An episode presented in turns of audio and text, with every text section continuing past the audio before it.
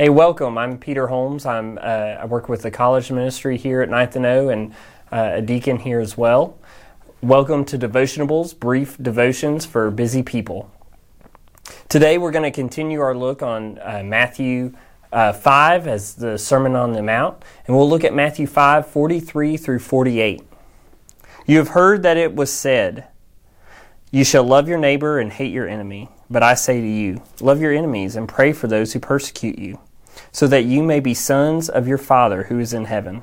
For he makes his sun rise on the evil and on the good, and sends rain on the just and the unjust. For if you love those who love you, what reward do you have? Do not even the tax collectors do the same? And if you greet only your brothers, what more are you doing than others? Do not even the Gentiles do the same? You therefore must be perfect, as your heavenly Father is perfect. Jesus tends to turn worldly ideas up on its head. It's easy to love your neighbor. It's easy to love those who are like minded as us, who enjoy the same things that we do, who like being around us, and we like being around them. But Jesus does not say to love our neighbors and hate our enemies like the world says. No, Jesus tells us to love our enemies and pray for those who persecute us. It doesn't take much to realize that this is a radical idea. We think about heroes of the faith that showed this example. People like Corrie ten Boom and Jim Elliot. People we hold in high esteem in the Christian walk. We think all that we we think that we will not be in this kind of situation.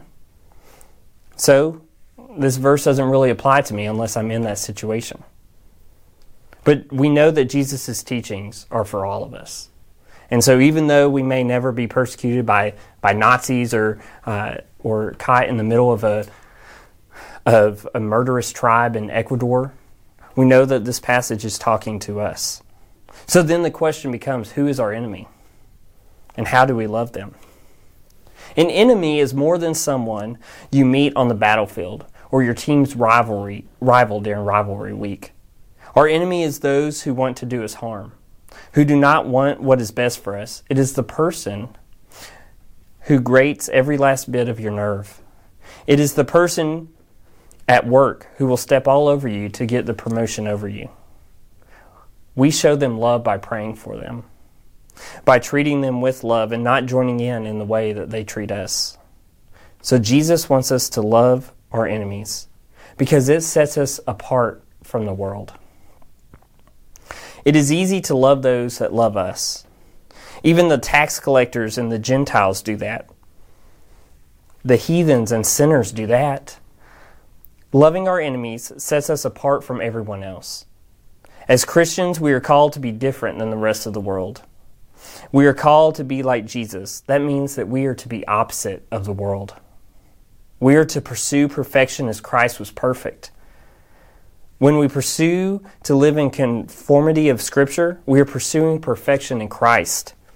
So when we pursue loving our enemies and praying for them, we aren't doing it just to be different, to be rebels, and to look different from the world. We do it because we want to pursue Jesus and pursue perfection. As we read this passage, we must remember that we cannot do this apart from Christ. Only through His strength can we truly love our enemies. It is only through Him that we pursue perfection, that we strive to be like Jesus. And there is no better example of who loved His enemies than Jesus. He ate with tax collectors when no one else would. He sat and talked to, to the Samaritan woman instead of chastising her and ignoring her. When Jesus was beaten and accused, he didn't fight back and hate them. He is our ultimate example of how to love those who do not love us. So, why do we love our enemies? We love them because He first loved us. Follow the example of Jesus. Pursue perfection through Jesus. Love your enemies and pray for those who persecute you.